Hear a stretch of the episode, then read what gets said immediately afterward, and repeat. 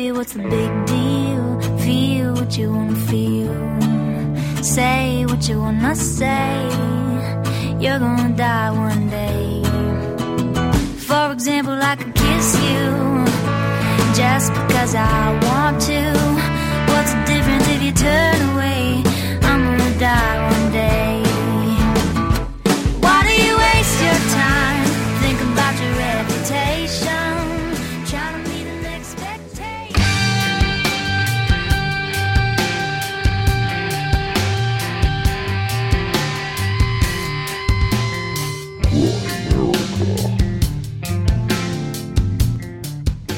In both those cases, that definitely reinforced my sense that, you know, when the shit gets serious, don't try to be clever.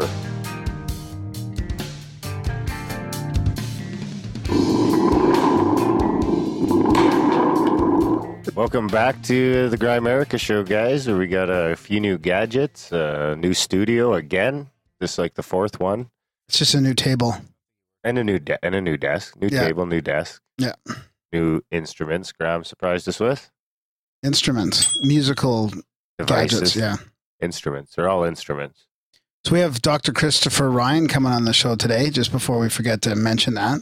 Yeah, Chris Ryan, PhD. We've been trying to book him for quite a while now, and then it just kind of came up last minute. We had the chance to do it, so we jumped right into it. And, of course, we had RPJ join us for, I think that's the first interview RPJ joined us for, actually. I think so, yeah. Dr. Fur? That's a good Dr. one, eh? Dr. Fur Ryan wrote Sex at Dawn, awesome book about our sexuality and our the history of anthropological sexual stuff. Yeah, man, a bestseller. But and he's just a really fucking super interesting guy. He's got crazy stories. Yeah. A few of which we'll go into a little later. Totally. And it looks like we've got our first fucking actual, we're definitely giving away Money Bomb. Yeah, we got the Money Bomb happening for sure. So somebody's going to get $100. We've made enough to give away $100. Yeah. That's all we've made. So actually, yeah, we're not really going to get much. Yeah, don't stop now because we're only at the minimum payout, which means we will get nothing. Yeah. Which is fine. I mean, it is what it is. We're building a thing here. Once we give one of you fuckers $100, it'll probably, then the other rest of you get greedy. I hope so. So the Money Bomb is just us explain it quickly. It's a way to contribute to the show, and we gift half that money back. But Darren and I decided to make it a minimum of 100. So basically, if we got like 150 in donations, we'd still give 100 back to somebody. We just want to make it worth it. So we've reached that point now in April, and then it'll start again in May. Yeah, so I think I'll put in everyone's email address, and I'll have my my oldest daughter. I'll pick them one out of the hat. Maybe we'll record it, and that'll be it. Someone will win. Yeah, so if you want to contribute, you can go to grimerica.ca and hit the Money Bomb page. Simple instructions there. But basically, you don't need to pay any money. You can send a postcard to the P.O. Box or send a picture of our flyer. In a busy location. Or a super cool spot. Yeah. You can email that in, and you could also subscribe, and then Darren gives you like a Grimerica email address. Yeah. We got a couple of those already. Yeah, we got a few Grimericans. We take over buddy. our speaking of new Grimericans, actually, we got Moldova. Is that what it was? I think so, yeah. Yeah, Moldova. Country of Moldova. I think that's like bordering Ukraine or something, maybe. So welcome Moldovians. Yep. And it's not a hegemony anymore. You don't like that word? It's a confederation. Oh, really? Yeah. That sounds so Civil War-ish, though. Yeah, but isn't it like this? Isn't Star Trek a confederation? No, it's the Federation. Nice try. Yeah, maybe the confederation is fucked up, actually. No, maybe not. What's the one of the light, with the light workers and all that? The Confederation of Light or something like that. What's that one? We'll stick with hegemony for now. Yeah, okay. Anyways, that brings it to like 87 countries around the world, so glad to have some new listeners. Yep, in new countries. How's Spam Graham going? Oh, yeah, before we get off of that, we got our a new top donation. 3333. The magic number. So that's the highest we've ever got. So big thanks to Gitmo Yoho. Yeah, he sent an email in too. He was saying he heard about us from the No Agenda. He loves the podcast, and we deserve some magic number karma. Thus, the 33.33 donation, our biggest yet. That gets us actually into the money bomb. So thanks, Gitmo. He says, I really enjoy the guests you guys get and the dynamic of the interviews. It's a very eclectic mix of experts and questions. I envision you guys in a room asking off-the-wall questions, then hitting mute while you snicker at each other. And the guests thinking to themselves, did they really just fucking ask that? Lots of fun. So I was kind of freaking out there. I thought maybe you had like access to my Skype cam or something like that. Oh, yeah. Watching us like snicker. There's been a few of those. Yeah. Usually we don't have time to mute it, but. No, we won't go into details. No, that's our little secret. There's been a couple that have brought about. Yeah. Blown us away. So, hey, I want to also mention his UFO sighting. Can I read that out here? Yeah, you bet. It'll take over for quote of the week. No, I'm just fucking with you. I got those two. So he's saying here, I've got two this week from one guy, two separate quotes from one guy. But this is Gitmo Yoho's UFO sighting. Gitmo Yoho. So he says that he's going to prove he's being truthful, because he's saying that he likes the way we disarm our guests and the subject matter. He wants to share his UFO story with us. He says, this is real, though it's probably similar to 99% of the ones you've heard. So he says, back about 17 years ago, I was in line at a haunted hayride in a little town called Smithfield, PA. It was dark, about 8 p.m. in October, and me and a friend of mine were on dates with our respective girlfriends. There's not a lot of urban lighting here, as the hayride is adjacent to huge swaths of game lands and state forests, both in WV, West Virginia and Pennsylvania. So he says, WV must be West Virginia, right? I don't know. I'm not up on my states. Anyways, it was clear out that night, and at one point I looked up, like I sometimes do, to try to find satellites for shits and gigs, as we say around here. I thought I spotted one and showed my friend, but it turns out it was actually looked like 5 satellites moving in a V pattern with one tiny pinpoint light in the middle, flanked by 2 on either side, but moving very slowly the way satellites do. They were moving from north to south, south to north.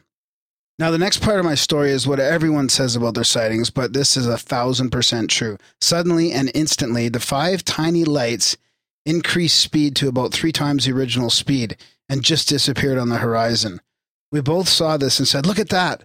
But they were so small that our girlfriends and anyone else listening couldn't find them before they were gone. They did not blink, were not colored, and they made no sound at all. But what I remember most of all is my reaction. It wasn't religious and it wasn't mind-blowing. I just looked at my friend, shrugged, and went on with my life. Other than the fact that I remember vividly that day nearly 17 years ago, it really hasn't affected me much. Other than from that day forth, I believed, in air quotes, in UFOs. That's a good one. I like, it's interesting that they were going north to south, because that's south to north. Either way, that's a hard orbit, right? Oh. East-west orbit or whatever fucking is easy to go with the world. I'm pretty sure it's hard. Remember there's that fucking Black Knight thing or whatever they call it? The Black Knight satellite. That's what's so weird about it, is it's on the polar orbit. It sounds like, how do you fucking pull that off, man? You got to like, and then get it going. Fuck, that's tricky. Yeah, I don't know. But I like that sighting. It's not too normal. I mean, there's a ton of triangle sightings out there. It reminds me of one of those. Or like the Phoenix Lights, sort of that shape. Yeah, it's even similar to mine, sort of, except I only seen one dot. Anyways, it's great to hear another sighting and to talk about it on the show. Yeah, great for the feedback. Big thanks. Gitmo, of course, is who provided our jingle for the UFO quote of the week. So, and then if any of you other guys out there are handy, send something down. If you think there's something we should have a jingle for, just send it over, and we'll probably use it up for sure. But I'd like one for RPJ coming on. Like, when we do an intro for RPJ. Yeah, J-Rod was working on one of those, actually, remember? Any more spam grabs? No, I got something else, though. Sweet. Let's hear it. I've got some good news. YouTube trolls? No, I've got good news from Thrive. You know how they send out their email about good news? So I'm just going to read some good news headlines for you right here. Oh. Okay? Sure. The Keshe Foundation and QEG have publicly released what they claim are working plans for free energy devices. Monsanto is ordered to stop making false advertising claims about GMOs in South Africa. Bright Farms, a produce supply chain revolution, locally grown on the supermarket roof. I know the No Agenda guys wouldn't like that. They say there's rats going to be coming around the buildings if you grow food on a roof. But Generation Gap, wind takes big lead over nuclear in China. Really? Yeah. I heard, didn't Japan say, fuck it, they're turning their nukes back on? I don't know. Good for them. Hernando County in Florida refuses to add toxic fluoride to their water. They've already taken that out of Calgary's water system. I made a comment to that about to my dentist. What? I'm pro-fluoride. Really? Yeah. Fucking drink that shit up. No, I'm not pro-fluoride. Who's pro-fluoride? Is there anybody anymore? My dentist. I'm just about to tell you the story. So how long has it been since you've put fluoride in your teeth like that little, in that little basket thing? Oh, so I don't know. It's been years for me, right? Being in from Vancouver, obviously the dentists don't use fluoride anymore. My dentist gets, I go, well, why are we using fluoride now? And they give me special fluoride toothpaste. And I'm like, haven't you heard about the bad effects of fluoride? Like Calgary even took it out of their water and he made some kind of excuse. And he's like looking at me like I'm fucking crazy. Fucking hippie. Me? Yeah. Corrupt judge sentenced to 30 years in prison for jailing innocent children in Kids for Cash scheme. What's that, private prison buy-offs or something? I don't know. I'm just reading headlines here. Just to give you an idea, there's some good news out there. That's good news that a judge is sending people to jail for money? It's good news he got caught. Yeah. Hey, anytime somebody that's corrupt like that gets caught, it's a bonus, right? Sure. Okay. This is another one for the No Agenda guys. Open the floodgates. Indiana becomes first state to scrap Common Core. Really? Yeah. Nice. Mike Adams, the health ranger, sees three imminent victories for humanity. The fall of marijuana prohibition, mandatory GMO labeling, and mercury-free vaccines. I'm not really vaccine. We're not a big vaccine people. Maybe you are. I guess I might get my tetanus again, but I'm not a huge vaccination guy. So do you think that the legalization of pot is going to help dull the population? I saw my email from Coast to Coast come in today, and they were talking about this guy who was claiming that that's one of the reasons why legalization of marijuana is going to happen. He says the next stage of their plan is about to happen, the legalization of marijuana nationwide, which could create a more dulled and manageable population. He inferred in a very short amount of time, 3 to 5 years. You're not going to recognize this country, and the people in power are going to stop pretending that it's democratic. No. You don't think so? No. But it's not fucking... Has this guy ever smoked weed? It's not like, whoa, man, there's just people fucking sleeping in the streets. But you don't think people would just forget about protesting and like I think you'd see more of it. Yeah? I was wondering what you'd think about that. I think you'd see more of it. More people would be taking time to read and shit like that. You get more involved in whatever they're doing. Really? Yeah. Hmm. Or but they'll just get baked and watch cartoons. They'll just forget what they read 2 seconds after they read it? Does that happen to me? It happens to me too. The amount we retain from reading is just fucking horrible. I do all right sometimes. They say it's like 5 or 10% or something like that. Yeah, I don't think I'm 10%, maybe 7.5%. Average. Did you hear about the new discovery? No. I figure, get this, so I figure, you know, the whole singularity, Kurzweil, all that shit? Yeah.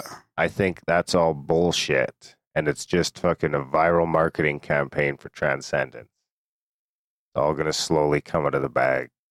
Because remember before they were talking, it was going to be, I can't remember, but now, like, lately they switched over to for the last year, the big thing has been, you know, before that, we're going to do uploading consciousnesses to computers. And then that's basically the spiel of Transcendence. That makes no sense to me at all, though. Now it's all going to go away. The Kurzweil... Gotcha. Oh, you joking? I don't know. Because the Kurzweil transhumanism thing's been going on for decades, so how can that all be this thing for the movie Transcendence. Yeah. For the movie Transcendence. No, guy, that's not. Don't figure. No, movies don't make enough for those types of schemes. We'll see. Time will tell. I'll tell you more of what it's about. It's about that. Just like when anything becomes a Hollywood movie, it discounts the reality of it completely.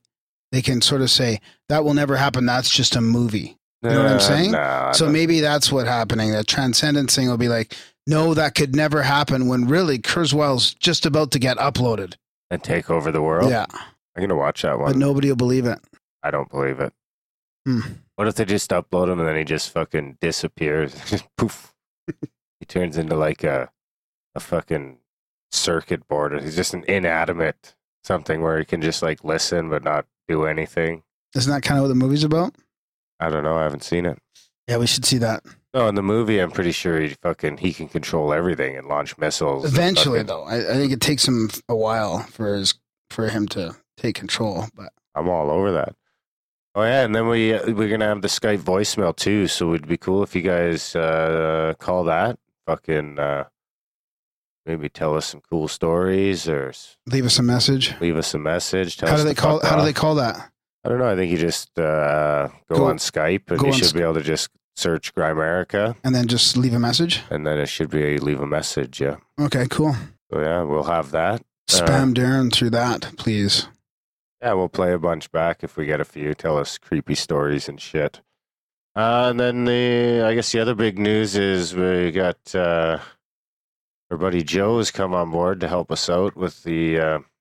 day-to-days in the fucking show, so welcome aboard to Joey. He's not here today, but he'll be here, I think, from here on out. Just kind of running the gear, maybe chiming in from time to time. And on that note, we're going to introduce the Ask a Grimerican. I don't know if that's what we're going to call it. What do you want to call it? I don't know, man. Anyway, you guys can email Joe at producerjoe@grimerica.com. Crazy questions, and he's going to fucking, we're not going to get any prep, and he's going to fucking put us on the spot to answer them, and we'll see who fares better. Wow. Kind of like a little competition there? Yeah. Alrighty. And there's no saying you don't know. We get no prior notice, and we're not allowed to say we don't know. If we don't know, we just got to bullshit. Yeah, it sounds good. Yeah. And I'm not very good at bullshitting, though, so it'll be hard for me to say I don't know. And then, yeah, maybe, and then that could be the next thing is maybe I can call your bullshit. That's bullshit. So there's good feedback on your mobile site too, I want to say, so thanks for doing that. Did we even mention that yet? I don't know, but you fixed the mobile site, so you can actually get to the money bomb through the mobile site now? Yeah, you can get to everything. All right, thanks, buddy. Yeah. Actually, that reminds me, I wanted to just searching for the email here so I can make sure I get everything right, because it was actually Wayne Darnell from where is it? DarnellDigitalLink.com. He's a web and graphic designer. So if you guys have any design needs or anything like that, it's DarnellDigitalLink.com. But Graham will have that in the show notes anyway. But big thanks to Wayne. He's a listener. He had kind of emailed me before and said I think we must have been talking about needing some design help in the past. Anyway, he had emailed, so I just emailed him, and I had the problem solved, I think, within an hour. Right on. Thanks, buddy. My Uncle Dave needs some help with that, too, so I'll send your information his way. Yeah, big thanks. It's nice when the listeners help out. We've been getting quite a bit of that lately, so it makes our job a little easier, makes the show a little better. Yeah, it totally makes it all worth it if you hear some good feedback from people. It really does, because this is just what we like to do, chat about crazy topics in an open-minded way. Can I talk about that discovery now? What discovery? On Thursday, April 17th, NASA announced the discovery of NASA. What do you mean? What's NASA? How do you say it? NASA. NASA? NASA. NASA. Fuck off. The discovery of Kepler-186f, as in Frank. Frank Grimes. An exoplanet with the greatest likelihood of containing life. A team of researchers published findings related to the discovery of Kepler-186f in the journal Science. The team identified the planet using data collected by NASA's Kepler Space Telescope. Although some previously... How far? Does it say how far? Yeah, I'm getting to it. Although some previously discovered planets reside in their stars' habitable zones, Those planets are all at least 40% larger than Earth. This latest discovery marks the first time scientists have found a rocky, Earth-sized planet that potentially has the necessary conditions for liquid water to exist at the surface. And because water is a necessary ingredient for life as we know it, astrobiologists are excited by the potential for life on Kepler-186f. With a size similar to Earth, this exoplanet, which is located approximately 500 light-years away, could have a rocky surface like Earth and maybe even a similar atmosphere. Thomas Barkley, an astrophysicist who analyzes exoplanet hunting data for NASA Ames Research Center, is a co-author of the research paper published in Science. He explains, being in the habitable zone does not mean we know this planet is habitable. The temperature on the planet is strongly dependent on what kind of atmosphere the planet has. Kepler-186f can be thought of as an Earth cousin rather than an Earth twin. It has many properties that resemble Earth. 4 other planets reside in the Kepler-186 system. These planets orbit a red dwarf star half the size of the mass of our sun. Red dwarf stars account for approximately 70% of the stars in the Milky Way galaxy. Here's the summary. Kepler-186f is the first validated Earth-sized planet in the habitable zone of another star. The right size is only 10% larger than Earth, the right distance from its star, 130-day orbit, and this discovery confirms that Earth-sized planets exist in the habitable zone of other stars. We didn't already know that?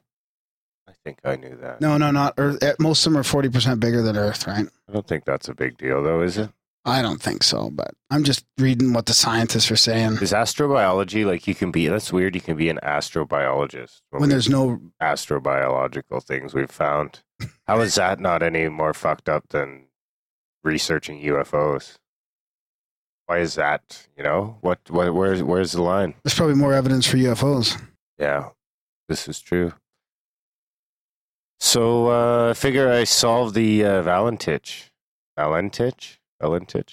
I was telling you about it already, but... Why? Because you think it wasn't you that came up with the idea he was flying upside down. Well, no. Well, I guess, yeah, that's, I'm going with that now. Because I was talking to my cousin who flies in the Air Force, flies F-18s and all sorts of things. And he said it's actually fucking... You know, he knew a couple people throughout his career that had crashed the same way. Really, eh? Because he said, your plane's pulling so much Gs. I think that little Cessna he was flying will pull like 3.8 Gs. It was like, oh, you could be upside down and pulling yourself back under into the ocean, and you would still think you were climbing because you'd still be pulled back into your seat the same way as you would if you were going up. Huh. I thought I heard the opposite to that, too.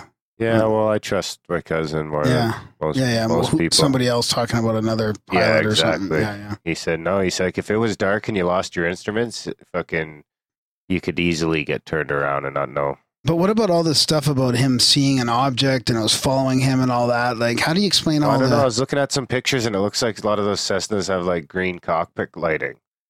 I'm wondering. You don't think he'd realize that the green object that's flying is like... You're not in a fucking full glass canopy, right? You've got wings, so you're like looking out the windshield. So maybe he's watching this, when he says it's circling him, maybe he's watching it fucking, you know, ride up and down the waves and the water below, and then he goes to get it. Huh. Maybe. And the metallic scraping sound that was heard? Well, that's the one thing I didn't get to yet. I wanted to actually see if I could find some other recordings of... maybe an aircraft hitting water and see what it comes up with. Yeah. That's a good idea. If that turns out the somebody same, must have done that. We should talk to some of our favorite ufologists about see if it's feasible. Yeah. That's my take anyway. Mm. I didn't think, I really didn't believe that you wouldn't be able to tell you're flying upside down. Yeah. That doesn't make sense to me, but I'm not a pilot. He says, because in order, I don't know about a Cessna, but like the planes he flies, he's like, my minimum speed is fast enough that I'm in the back of my fucking chair. Whether I'm upside down, right side up, it doesn't matter because you're going forward so fast. And he's like, when you do maneuvers, especially, he said, even in the clouds, sometimes you can fucking, the Cessna doesn't go near as fast as an F-18, but the fact that. What about the fact you're almost falling out of your chair if you're upside down?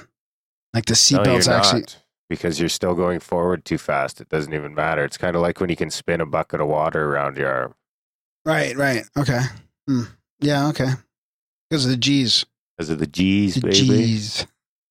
G-Funk, baby. Can I get your take on synchronicity scale here? Sure. Yeah? So we've been communicating with Steve Volk, trying to get him on the show, right? Yeah. And for a while, I've been a fan of his since we started the podcast. So for some reason, now is the time for us to try and get him on the show, right? And I sent you an email this morning about this afterlife conference in Portland in June, right?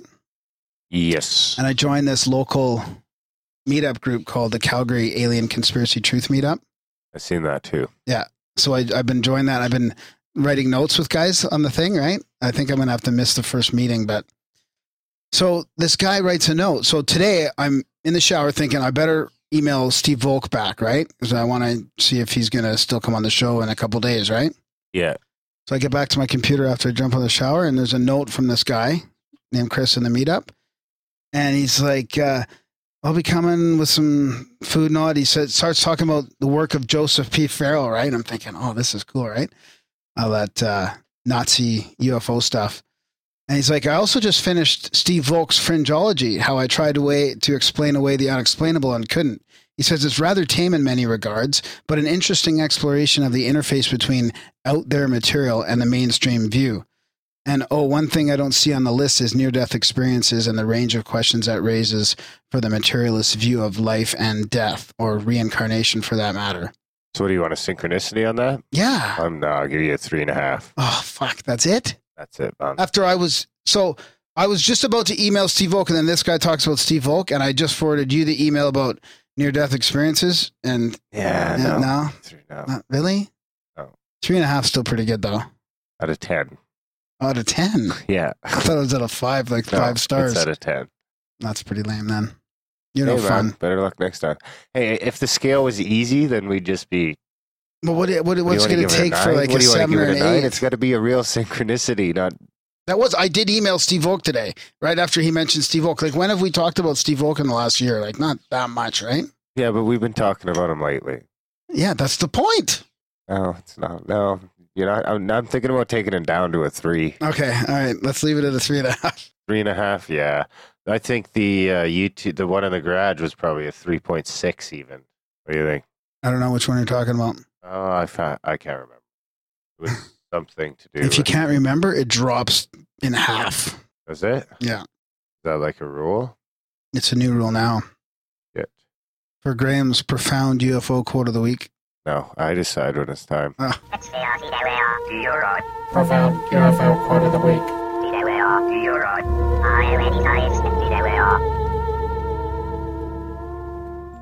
Oh, it sounds like it's time for Graham's profound UFO quote of the week.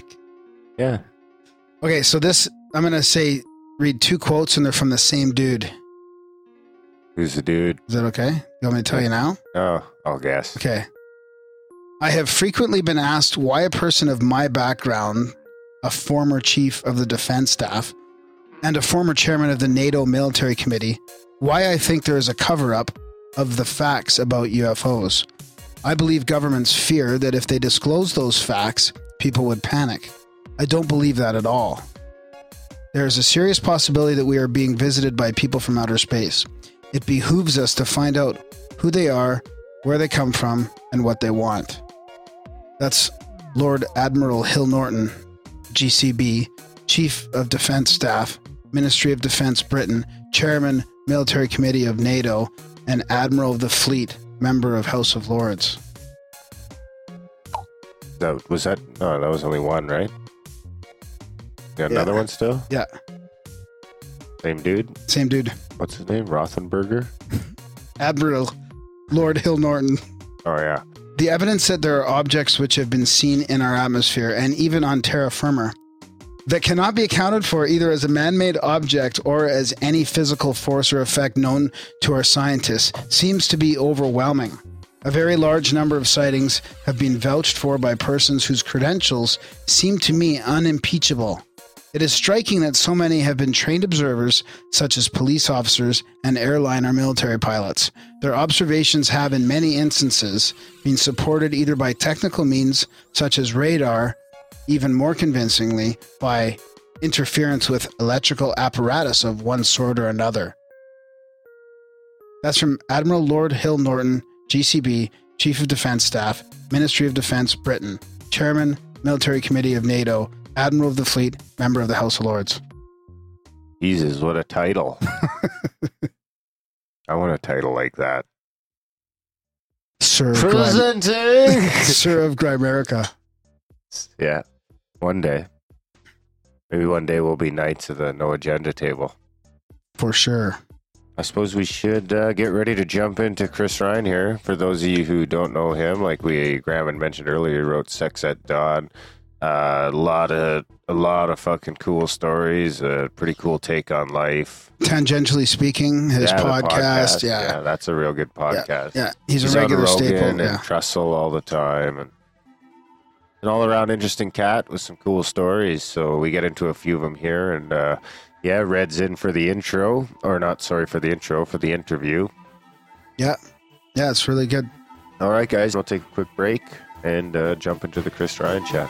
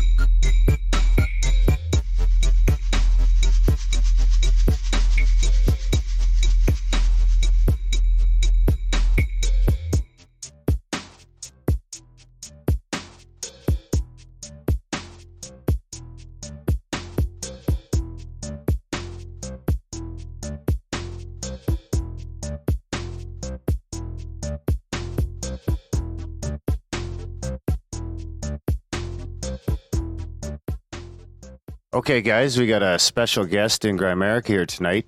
We managed to get Chris Ryan from Tangentially Speaking to join us, so we're pretty excited about that. How's it going tonight, Graham? Hey, Darren. I'm doing good, buddy. We've got Red Pill Junkie here with us, too. And you'll hear Chris Ryan on his own podcast, Tangentially Speaking, where he chats with all sorts of fascinating folks. He's also a staple on Joe Rogan's Experience and Duncan Trussell's Family Hour. He's a true globetrotter, psychologist, and now author of one, maybe two books. We'll see about that. And he's hit the mainstream right in the balls with his best-selling book, Sex at Dawn, which explores the depths of our sexual past and our current sexual suppression and many contradictions.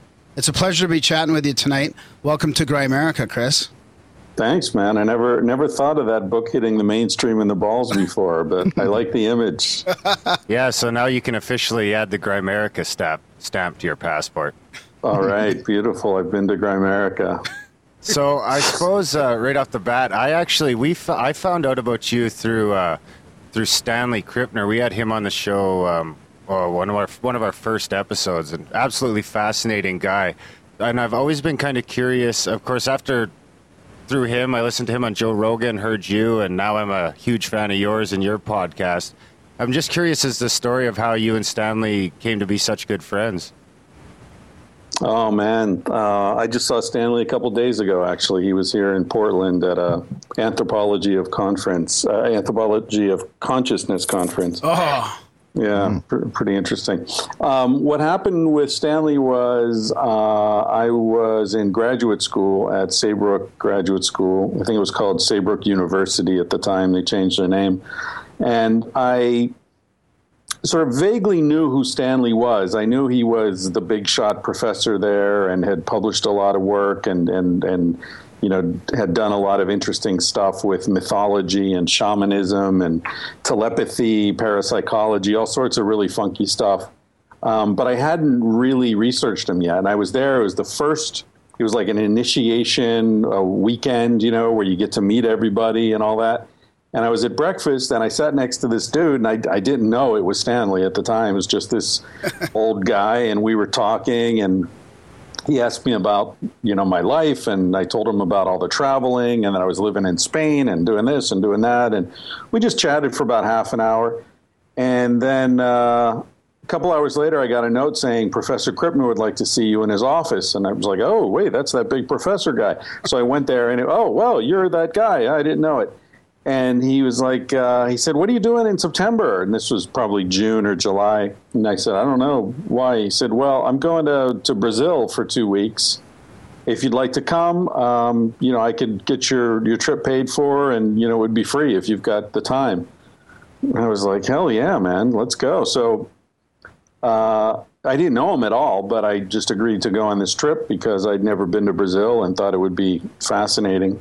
And within, a day, we were fast friends, and we have been ever since. And that was probably like 92, 93, something like that.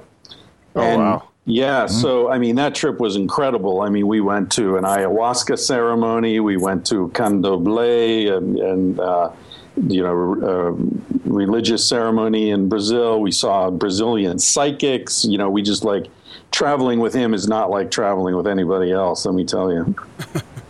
So then after that, as long as I was in grad school, which dragged out a long time, I have to say, we traveled together all over the world. We've probably been to 25 or 30 countries together, India, Morocco, Germany, Mexico, all over the place, including the prehistoric cave art in Lascaux, France.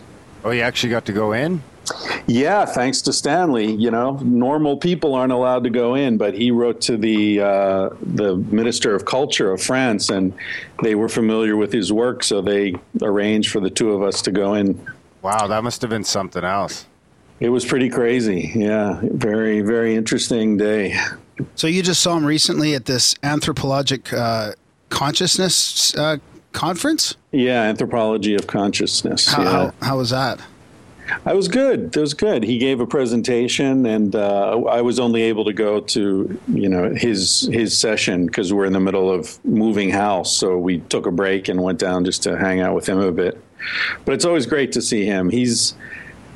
Well, you guys have talked to him. You know what he's like. He's a conduit to so many different worlds, this is a guy who hung out with Alan Watts and Timothy Leary and, just like, he met Jimi Hendrix. The Grateful Dead and all that. Yeah, he was like, the in-house psychologist of the Grateful Dead for years. So, you guys might not even know who Angie Dickinson is, but she was like the super sexy actress in the 70s. And Stanley has a great story about running into her naked coming out of the shower. So, yeah, it's, the more time you spend with Stanley, the more amazing stories you hear. And, I've known him for 20 years, I guess now, geez, something like that. And, I haven't begun to scratch the surface of all the experiences he's had. So if you end up doing this podcast, we've heard you talk about all your travels. I guess he'll be a staple in a lot of those stories. Yeah. I don't know if I'm going to do that. I'm wavering on that. It just feels. I keep getting emails from people saying, dude, tell more travel stories, we want to hear it. But my ego rebels at it because I just don't want to be that guy who talks about himself all the time, But it's easier it's easier to think about writing it. Something about telling the story seems, I don't know. I'm working on it. We'll see what happens. I don't think it will be like that. I think that the reason we are so such fans of Tangentially Speaking is because we see that whenever you talk about your personal travel stories, you use them as an excuse to expand upon a bigger idea. So if you think of it that way, yes, you will be kind of centering in the stories, but it will be an excuse to discuss furthering upon an even deeper, personal theme. Yeah. Well, thanks for saying that. That is how I think of them. You know, I guess that's why I remember them, right? Because it's something more than just a story. There's some underlying lesson that I learned, or should have learned, you know, or wish I had learned. Yeah, I mean, and also I kind of feel that there is some responsibility to, I don't know how to say it. I mean, it's like so much crazy stuff happens that on some level you kind of feel like you need to share it. You know, it's not fair to hold on to it. I know that sounds egotistical and weird, but it's kind of like, you know, when people talk about this book that Casilda and I wrote, you know, and they say, oh, you must be so proud. And I think, you know, I know we're not proud. We're gratified and we're happy and we're grateful and all that. But, you know, I kind of, my relationship with Sex at Dawn is something like, you know, Michael Jordan's father's relationship with Michael Jordan, right? If somebody says, oh, you must be so proud, it's like, well, why would I be proud? He's doing it. He did it, you know? There's this separation from it, I guess is what I'm trying to say. So anyway, that's enough talking about my ego. Let's talk about your ego. The way I see it, I mean, the core moral of the stories that you have mentioned in Tangentially Speaking is the rewards that you have received from kind of like surrendering yourself to the flow of life, right? For example, when you were in prison in Alaska and you decided not to bullshit those guys, those inmates, and you came up clean and said, well, I'm here because I stole a Snickers bar, you know, and they laughed and they took you under your wing and they say, okay, you're going to be all right. Or that time when you lost your bag in India, you know, and the guy, the hotel manager, you know, was trying to probe you, you know, after you finally came clean with him and said, well, you know, I lost my bag with all my money, $50,000, I don't know, $5,000, or I don't remember the sum, you know, and the man returned you the money. Yeah. Wow. Now, see, you should tell my stories. I've already told them all. Yeah, no, you're right. That in both those cases, that definitely reinforced my sense that, you know, when the shit gets serious, don't try to be clever, you know, because the only way you're going to get out of these situations is if people help you, and people aren't going to help you if they think you're lying to them. Mm-hmm. So, yeah, you're right. That's a lesson that experience has pounded into my head over and over again. I was one of my best buddies I've known since I was 15 years old. And we sort of have always seen ourselves as Captain Kirk and Mr. Spock.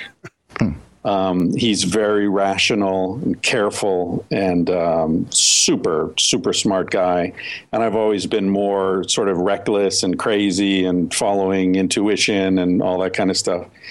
And years ago, we got together after I'd been away for a couple of years traveling. And he said, you know, I finally figured out what you are. I said, oh, okay, what's that? He said, you're the anti-monk. You're like a monk. You're in search of spiritual enlightenment, but instead of separating yourself from all the temptations of life in order to find it, you immerse yourself in them. And nice. It's like, yeah, okay, that sort of works. So maybe I'll call it Confessions of the Anti-Monk or something like that. Nice, perfect. Hey, Chris, I was wondering, as a self-proclaimed, like you've admitted to using some psychedelics when you were a younger man, something we've explored quite a bit here in Grimerica. I was wondering if you think those experiences, how they've shaped your writing or just in general the man you've become today. Yeah, no, I mean, honestly, I think that in my personal experience, hallucinogens have been an important educational aid, and I want to be. I'm being careful about how I say this because I don't want to generalize my own experience for other people. Because for other people, you know, their mm-hmm. experience can be completely different. I think for some personality structures, they can be dangerous. They yeah. can be harmful if you're, you know, going through. You know, Timothy Leary often talked about set and setting, and I think that's an important thing to understand when you're mm-hmm. looking at possibly. Having a relationship with hallucinogens. You guys will know this, but some of the listeners might not be familiar. The set is, you know, where you are in your life. Are you in a good place? Do you feel solid? Do you feel comfortable with yourself? Or are you doing okay? And setting is who are you with? Where are you? Are you in a bar with loud, bad music and lots of drunk people? Are you in a rock concert? Are you... by a waterfall on a beach, you know, at the Pacific Ocean at sunset. You know, where are you and who are you with? Are you comfortable with the people around you? I think that the thing about hallucinogens is that they demand respect. And the minute you stop respecting them, they'll fuck you up. Mm-hmm. But as long as you do respect them, they can provide some amazing insights. And I think the deepest insight is just how arbitrary this construct that we call reality really is. And, you know, for me, hallucinogens are sort of like the way I try to describe the experience to people who've never done it is like, you know, right now, if there are infinite number of things happening around every one of us. Somebody who's sitting at home listening to this right now, the heater might have just come on. The cat's walking across the carpet. They hear a dog barking in the distance. Their car's going by. There's an airplane overhead. All sorts of stuff's going on, but you ignore 98% of it and just focus on 2%. For me, what happens with hallucinogens is that they take that 2% and they expand it to 15 or 20%. So you can handle a lot more input. And when that happens, it teaches you that what we normally consider reality is really just a tiny fraction of everything that's going on. And once you understand that, once you really experience the fact that what you consider reality is just what your mind is focused on and not what is, then everything changes in life, because then you recognize the relativity of experience, you know, that and the authenticity of experiences other than your own. Something that Joseph Campbell, the great mythologist, called detribalization, right? That you understand that you come from a tribe and that tribe has a certain set of beliefs that informs the perspective that comes with membership in that tribe. And then you say, okay, well, oh, geez, I'm American. I'm a North American, or I'm a Mexican, or I'm an Apache, or I'm whatever I am. An Indian.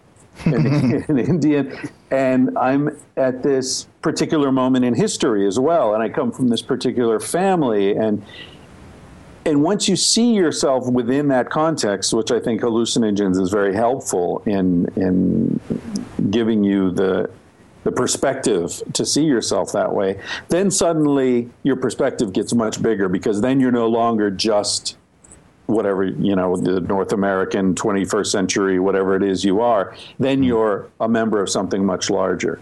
So I think that's, for me, that's been a really important lesson to learn. And you know, you don't need hallucinogens to learn that. You can learn that from all sorts of things, from martial arts, from travel, from, you know, a spiritual discipline, meditation, what have you. But once you learn that, then your life is different and it'll never be the same. Yeah, we were talking to a guy named Thomas Roberts, and he's sort of coined the term of all those other things besides entheogens being called mind apps. And then, you know, the he talks about how religion will be in the future, and it'll be more based on our own personal experiences of enlightenment through things like hallucinogens or these whatever it takes, or these other spiritual practices. Yeah, well, that does seem to be the way we're going, and you alluded to the book I should have written 2 years ago. That is, you know, it's like a fetus that's been growing inside me, and it's definitely going to be cesarean section at this point. But one of the things I'm going to deal with in that book is this whole sort of atheism versus, you know, Christianity, fundamentalists. The fundamentalists on both sides, in my view, are equally misguided. Yeah, and right. I mean, that place, the thing in Puebla, Mexico, that we were talking about earlier. Mm-hmm. You know, there was this debate between Deepak Chopra and Richard Dawkins. Oh yeah. I mean, that was like, you know, a shyster versus an asshole. It was like there was no wisdom to be had anywhere. It was just ridiculous. So, you know, somewhere between those two guys, I think there's a very valid role for spirituality in our lives. Go ahead. No, but does it shock you that now with this information age, there's more polarization going on? Like, I would have thought we would all come to this sort of middle ground of closer to a common truth. And yet it seems to be spreading away. Like, things are becoming more polarized. Well, I don't know. I mean, on the one hand, I think there is something about communicating by way of technology that leads to more polarization. Mm. You know, I mean, Twitter and email and, you know, we're all familiar with the trolls who say stuff online that they would never say to someone's face, right? Because, you know, it sort of enables a certain kind of coward to be very vocal, which leads to a lot of polarization. But on the other hand, I do think that there's, you know, there's a pendulum. There's like an inhale, exhale that happens. Mm. And I feel like we're at a point culturally, and I could definitely be wrong about this, but it feels like we're at a point culturally where people are weary of this polarized debate because they see that it leads to dysfunction and unhappiness, whether we're talking about politics, right? I mean, the whole American political system is basically collapsed, right? Nothing's getting done. Nothing can get done because there's no compromise, you know, and we see in, you know, police forces that are like this thing going on in Albuquerque right now where they kill a dude for a homeless guy for camping, you know, wow. The guy's fucking homeless and you're going to shoot him because he's sleeping under a tree. What the fuck, man? Yeah, you know, it's fucked. I was looking the other day, I think it was on Twitter at some of the like suburbs. And I think it was, that town in New Jersey where they cut the cops out, Camden, I think. Yeah. And it's like, fucking, you would not tell the difference between some of the pictures I was looking at, if that was that or some fucking slum in any other third world country where they talk about how crime is so rampant. Like, you could honestly put that picture of Camden, New Jersey beside some other, you know, devastated place and you'd never know the difference.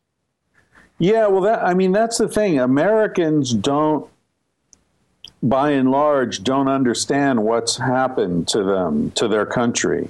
But I think that they're starting to figure it out. You know, I think even the dudes, you know, screaming we're number one, inside they know we're not number one. So we might not even be in the top 10, you know, depending on what you're looking at. Mm-hmm. And so I think that there's a weariness and a recognition that what's been going on doesn't work anymore. There's a line we used in Sex at Dawn from Arthur Miller, the great playwright who was briefly married to Marilyn Monroe. He said, "An era can be considered over when its basic illusions have been exhausted." Yeah. You know, and I feel like that really applies to the moment we're living in right now. It's like, you know, you said Sex at Dawn, you know, kicked mainstream in the balls. I think the reason that book resonated is because people were like, fuck, monogamy doesn't work anymore, man. You know, it's like everybody's divorced. Even people aren't divorced, they're unhappy. Yeah. And, you know, it's like, what? This isn't working. But there were no options being presented in mainstream, you know, media or whatever. But there was a crack in the dam because there was a recognition of like, well, wait a minute, same-sex people, you know, they have legitimate way of doing things. And wow, I mean, like a lot of these gay guys, they're together for 20 years, but they're not monogamous and they're really happy. Wow, what's going on there? You know, so I think we're at this moment at a tipping point culturally where we look around and we say, man, nothing's working. You know, the political system's fucked. The military industrial complex is a joke. The church is full of child molesters. Education, big pharma, it goes on and on and on. Exactly. You point in it, you know, it's like what they say, you know, you can't throw a stone without hitting, you know, something that's wrong. Yeah. So, yeah, I mean, that really sucks in some ways, but in other ways, it makes it a really exciting, interesting time to be alive because you don't know what's coming next. And we might be alive forever to witness it. Yeah. I don't. Are you talking about what cryogenics or the singularity or transhumanism and all that? I was actually segueing RPJ. Yeah. RPJ's got a question. I have a few questions that I prepared beforehand before I was sure that I could join you guys. You know, I have to apologize. They're a bit long-winded. So here's the first. Whenever you get together with Joe Rogan and Duncan Trussell, you inevitably play the part of the pessimist killjoy to Joe and Duncan's somewhat naive optimism of the bright future ahead of us. Your upcoming book will center on how increasingly detached from reality and perhaps even unnatural our modern civilization has become. And you have even wondered out loud if a coming collapse might be just what the human race needs in order to get back to our senses. Interestingly enough, those kinds of ideas, a controlled set of catastrophes as a way to cull the current population into a more manageable number, is frequently discussed within the conspiracy theory circles who view every major global development as part of a grand plan imposed by a secret cabal pulling the strings of corporations and governments. Do you feel it is preposterous to suppose there is indeed a strategy aiming for a depopulation of our planet, or our current environmental and social crises are just the inevitable result of a lack of foresight and empathy from the powers that be? Yes, I'm the latter. Okay. Yeah, no, if there's a grand strategy to reduce global population, it's been a colossal failure. You know, there's no evidence that anything is reducing population. It's just going up faster and faster, accelerating.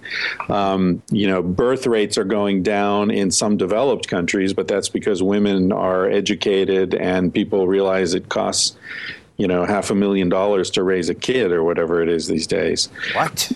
Yeah, there's you know, in studies, I don't know how much it is, $200,000 or something, not counting college, you know. So you want to have a dumb kid who doesn't want to go to college, I guess.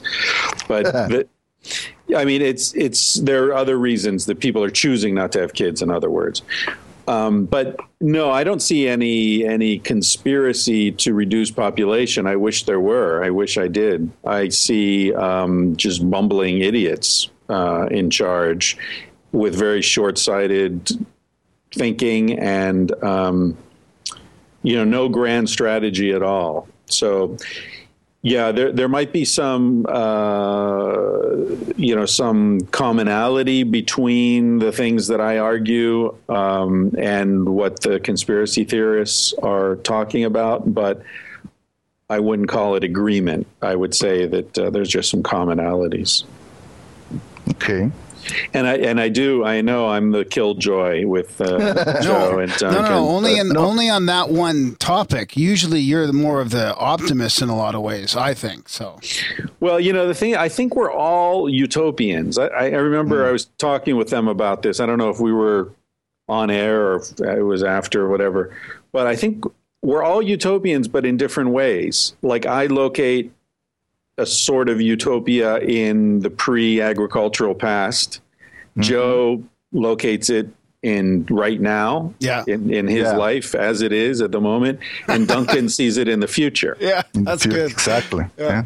So there's a sort of synergy there. I just listened to Sex at Dawn yesterday and the day before while I was driving on a drive, and I understand now why you have that take. Like after reading your book and seeing all the research that you've done on the past, like it really enlightened me on, it gave me a different way to look at our past civilization. And now I kind of understand where you're coming from. Yeah, I mean, it's a weird thing because on the one side, people are like, oh, dude, you know, you're such a downer. But on the other side, I feel like what I'm saying is, wait a minute, you know, this is a really optimistic message because what I'm saying is it doesn't have to be this way. Mm-hmm. You know, we as a species are capable of something so much cooler than what we're doing.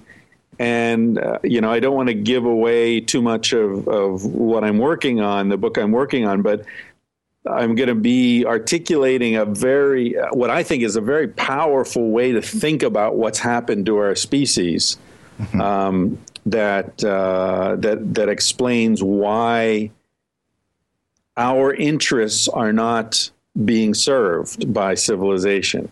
Mm-hmm.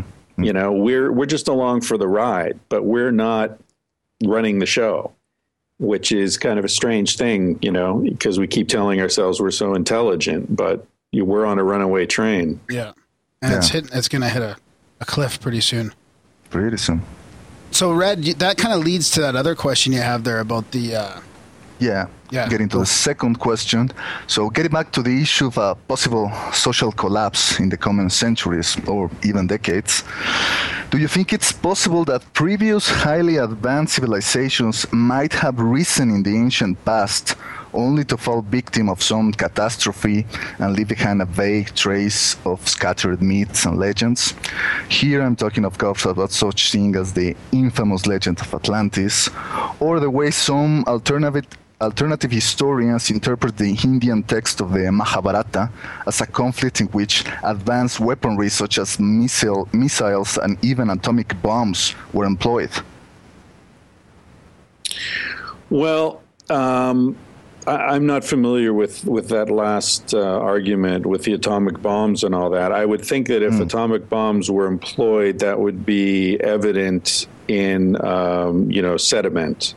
There are some people who say that there is some evidence in the Indus Valley in places like Mohenjo-Daro and some places that, they find the remains, the fossil, the skeletons of people who live there. And the way they are scattered in terrain, it seems to imply that they died, within minutes, if not seconds, so they kind of see, well, maybe it's a very sudden sudden thing killed them, Yeah. So, and some people go to the, people like, I don't know, Giorgio Tsoukalos and all the ancient astronaut theorists, that say, well, maybe something happened. Yeah. Well, I definitely, again, it's like, I think there's some commonality between my perspective on these things and then some of these, thinkers that you're talking about, but not agreement, right? Like, in other words, there's commonality in the sense that I think there's no question but that our species has gone through sudden population bottlenecks that were catastrophic. For example, the Toba eruption of about 70,000 years ago wiped out most of the people on Earth, pre-humanoids and most other species as well. It was colossal, huge, sudden explosion of the volcano there in Sumatra that changed global temperature, created an ice age, changed sea levels, you know, all sorts of stuff. You know, there have been meteor strikes and asteroid strikes that have also, you know, caused sudden death in vast territories. And so, yeah, there's no question that our species has gone through serious trauma. In fact, some ecopsychologists argue that we show all the signs culturally of post-traumatic stress disorder. And in fact, that's a way to explain why we have such a dysfunctional relationship with the planet and with each other, because we're, you know, as a species, we're suffering from post-traumatic stress disorder. Some sort of genetic memory. Yeah, exactly. Yeah, so, I mean, the reason... Yeah. The reason that I propose this question is because it occurs to me that if something like 9/11 showed us is that maybe the more advanced a civilization becomes, the more frail it turns out to be, you know, to sudden changes, you know. Yeah, you might be thinking of Anti-Fragility, right? Have you read that book? No, not yet. Nassim Taleb, I think is his name. He wrote The Black Swan. I haven't read it. I just got it a few weeks ago. He's talking about setting up social systems and economic systems that are consciously designed to avoid the fragility that you're talking about that tends to be a result of greater sophistication. Mm-hmm. You know, like your computer stops working. You can't just get a screwdriver and fix it. You know, it's way too sophisticated to fix easily. And you're fucked. And you are fucked. Yes. Or if you're in Canada and your fucking heat shuts off in the middle of winter, or your gas stops running. Well, you know, they're going to solve that problem now that the oil companies can work in national parks. In Canada, you saw that, right? Yeah, that's kind of been. Yeah, you guys, you're going in the wrong direction up there. But what are you going to do? America too. We follow you guys because our government wants to be America too. Yeah. Well, anyway, listen. I was just going to say that getting back to Red Pill Junkie's question, one of the things that I wanted to point out is that I think that our understanding of the past, now whether this applies to more advanced civilizations than we're aware of or not, I don't know, but certainly our understanding of prehistory and is changing radically. Yes. And, you know, what we thought we were 100% sure of even 10 years ago is now completely trashed. Yeah. Like, you know, when the first humans got to the Western Hemisphere, you know, that whole thing, the Bering Strait, all that, there's like, no way, man, they're finding all these remains in South America that are, you know, 20,000 years old at least. So yeah, the cave in Brazil. Yeah, the cave in Brazil. I was just reading about there are other caves in Chile, I believe, and you know, Venezuela, I think they found some stuff. So one of the books I want to do down the road is about, you know, this whole thing where Donald Rumsfeld made this thing about the known knowns, the known unknowns, the unknown knowns, you know, that whole mess that he came up with. I want to do a book about the known unknowns, the things that we know science doesn't understand, and yet nobody ever talks about it. Yes. Right. So this is one of the things, like we waltz around like, oh, no, well, the first humans came to North America, crossed the Bering Strait 12,000 years ago, blah, blah, blah. Turns out that's complete bullshit, right? Yeah. You know, or, well, fat's really bad for you. It'll raise your cholesterol. Like, oh, sorry. You know, after 30 years of, you know, telling people to eat margarine, for Christ's sake, instead of butter. Oh, well, that's all bullshit, too. Sorry. Yeah. There's so much bullshit. And the fact is that a lot of it's bullshit that we know it's bullshit, you know. And there's still, I mean, that's what we argue in Sex at Dawn, a lot of this stuff about, oh, humans are naturally monogamous. Like, come on, man. Half the scientists who are saying that are cheating on their wives, you know? Yeah. Anyway, that's a great idea for the book. I love that. Love to read. I mean, we explore all kinds of stuff like that on this show, right? Even Sex at Dawn, even though we don't really talk about sex as much on the show, the underlying currents and the shift from the current paradigm is, it overlaps with all the topics we talk about, whether it's like ancient mysteries or UFOs or consciousness or psychedelics. It's all stuff that is just being kind of ignored by the mainstream. Yeah. Well, I mean, that's, and that gets us back to hallucinogens, right? That the mainstream is presenting a certain consensus reality, but it's not even really a consensus of the people. It's a consensus of the corporations. And so, that's the value to me of hallucinogens and travel and any mind-expanding experience or discipline is that it helps you see through the bullshit, and we are surrounded by bullshit. I was thinking, one of the things I'll be writing about in Civilized to Death is, people say, well, yeah, but, in prehistory, there were dangers and there were... True. I mean, you had to worry about snakes and pumas and, getting infections and so on and so forth.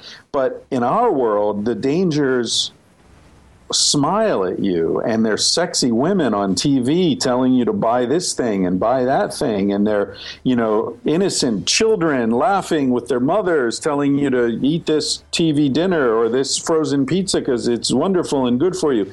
Bullshit. Mm-hmm. Is, you know what I mean? Like, the dangers in the natural environment look like danger. The dangers in our environment look like friends.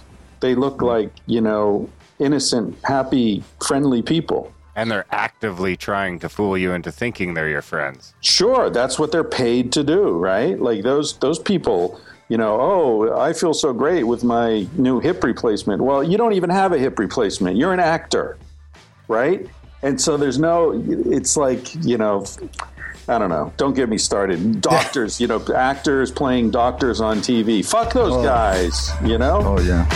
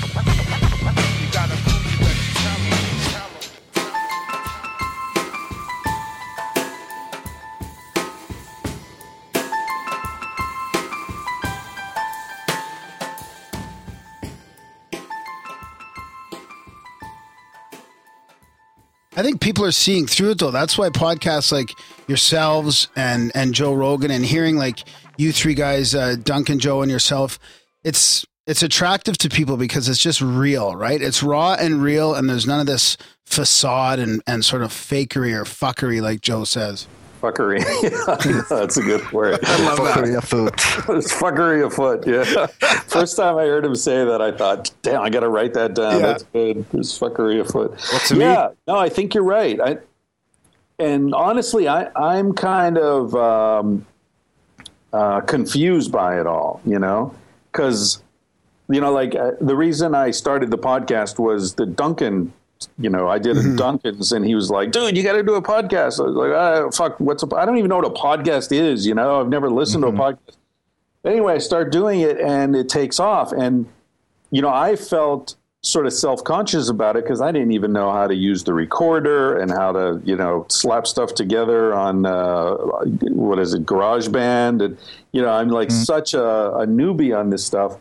But I think you're right that the fact that it's not produced and slick and, like there's this thing, what's that? There's a science podcast that's super produced.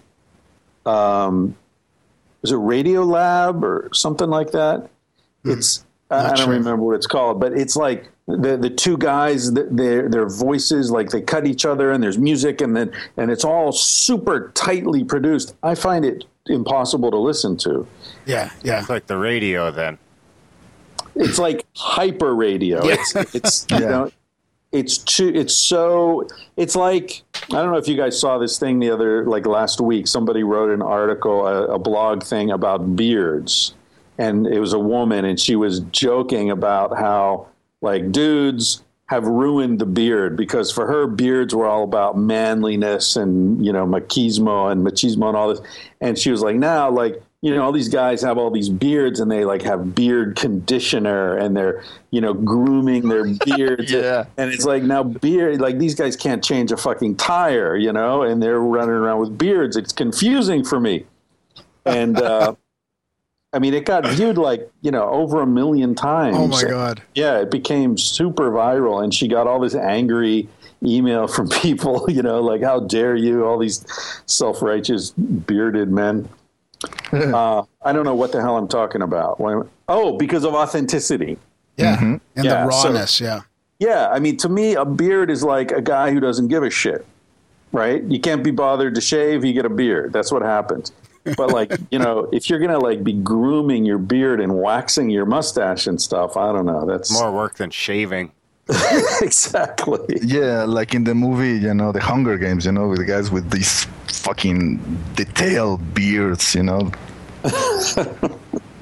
do you look at podcasts and blogs and things like that as sometimes I almost look at that as the start of some sort of a mini revolution, neither Graham or myself have cable anymore. That's cut off, and I'm not stuck looking at the commercials anymore. And thousands and thousands and even millions of people are starting to turn to listening to podcasts and reading, certain websites on their coffee break and listening to podcasts on their commute instead of the radio, and watching YouTube and things like that on the TV. Do you think that's a step in the right direction, or just polluting it even more?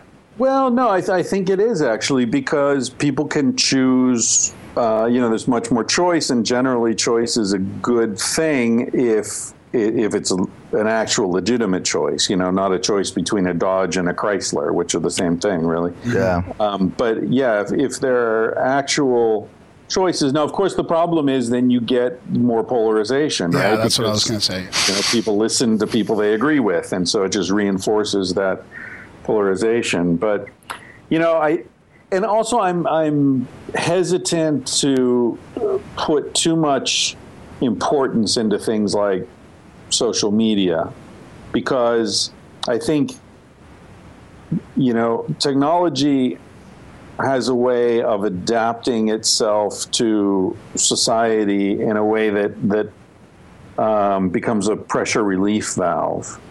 So people write an angry blog, or they send out some nasty tweets or whatever, and then they think they've made a revolutionary act, or I get all pissed off and say some shit on my podcast, and 30 or 40,000 people listen to it, and I could feel like I've actually done something, mm-hmm. But I haven't really done anything. I've broadcast an opinion, and maybe that motivates some people, but if all that motivates them to do is to then tweet or write their own blog, then nothing really changed, right? It was all just hot air. Yeah, but if one person goes out, or two people go out, maybe down to a shelter or something that weekend and lend a hand, or go and pick up some trash on the side of the highway, that's... Yeah, if that's exactly it. If all this talk eventually becomes actual physical movement... Well, it matters. Joe's talked about that quite a bit, right? He's been open about the shock that he's got with all the people that have emailed him talking about how their lives have changed. Because Joe will talk about yoga and meditation, and you guys will have these chats about kind of non-mainstream healthy activities. Yeah. Yeah. As long as it's motivating people to actually do things, then it's pretty cool. Here's one. I got an email today, a couple hours ago, from a guy says, since I was 17, I've had the dream to travel and get some perspective before I pursue a path in neuroscience or psychology. I'm now 20, and next week I'm leaving Virginia, headed to Alaska on my bicycle. Wow. I'm gonna work in Alaska, save some money, and then fly to Asia. Do you have any tips? My tip would be to wait a month because it's still pretty cold here in Canada. Yeah. Well, he's leaving from Virginia, so by the time he gets up north, it'll probably be late summer by then. Who knows? Oh, then he better hurry. I hope he's got a strong ass because first time you get on your bike every season, fucking hurts. Especially if you're riding across the continent, right? And that's pretty heady. But anyway, it's very cool to hear people who, get motivated and actually get out and do stuff. Hey, I got a question, Chris, about it is about your book, Sex at Dawn, kind of. But I mean, things have changed since I grew up. I'm only like 43, and the women when we grew up are quite different than the women nowadays. Like, they seem to be overtly expressing themselves, like their sexuality, their sensuality. Like, you've got this phenomena like Chive where, thousands of women are posting selfies of themselves in, skimpy or barely any attire at all for anyone to see. Like, do you think that this whole almost a revolution in women's sexuality is culturally based, like pop culturally based, or do you think it's just because it's about time women have the freedom to do so? Well, it's probably a combination of both those things with porn thrown in. Right. Mm. I think porn... And the internet by default. Yeah, exactly. So easily accessible porn, which is, impossible without the internet, and the ease of everybody's got a phone. I mean, I'm 10 years older than you, but I mean, I remember buying, you had to buy a Polaroid camera in order to take nasty pictures of your girlfriend, because otherwise you'd have to take the film to be developed and in a place, get you arrested or end up with pictures of your girlfriend. And now it's like everybody's got the phone. You can do whatever you want. Snapchat, boom, boom, boom. It's all right there. So there's accessibility is a big part of it, but also I think cultural changes. And I mean, women, let's face it, there is a natural exuberance to sexuality, male and female, that certainly in the case of female sexuality has been viciously repressed for millennia. Yeah. So it's pretty cool to see that pressure. You take the lid off that, and boom, things are going to start happening. Mm-hmm. What did you say that Chive was this? I've never heard of this. Yeah. It's just I don't even know what it is. It's like a phone app or a website, and thousands of women, and all kinds of pictures get put up on there every day, and it's just really easy for people to look at. Oh. Dude, you got to send me the link after the podcast. Me too. Because while we're talking, I just went to chive.com, and it's a bunch of flowers. So that's not it. No. That's weird. Mm. We'll send you the link. Yeah, it truly seems like a phenomenon, because what it is it's just regular women, right? Right. Just that just get all crazy about taking pictures of themselves and posting it for everybody. And it just seems like that wouldn't have happened, even if even if the technology was there. It just seems like such an amazing phenomena to me. Well, where did you grow up? In Canada, Vancouver. Yeah. BC. Yeah. Cause I mean, that's one of the big differences between North America and Spain that I noticed. Is that women in Spain are much more in touch with the fact that they like men to desire them. Right. So it's like in Spain, it's not, and this is something that it's weird being back in North America now, because in Spain, you see a sexy woman, you're going to check her out, and she knows it, and she likes it. And as long as you're not an asshole about it, there's no harm. Everybody just feels better at the end of the experience, Whereas in North America, you check out a woman and, you're that can be seen as abusive or aggressive or, it can create all this bad feeling. In Spain, it's just she's sexy. You notice, she notices that you notice, everybody's happy. It's cool. Speaking of Spain, I was wondering, because it was only a few years ago you were leading a normal life as an English teacher in Spain. How crazy has that been, going from that to a best-selling author to kind of now being free to kind of live life on your own terms? Yeah, it's been very interesting. Definitely an interesting ride. Although, interesting what you said there at the end, free to live your life on your own terms. It's like I was doing that before. And so in some ways, it's less on my own terms now. Ah, yeah. Mm. I work a lot more now than I did, 5 years ago or whatever. And so, and I spend more time thinking about money.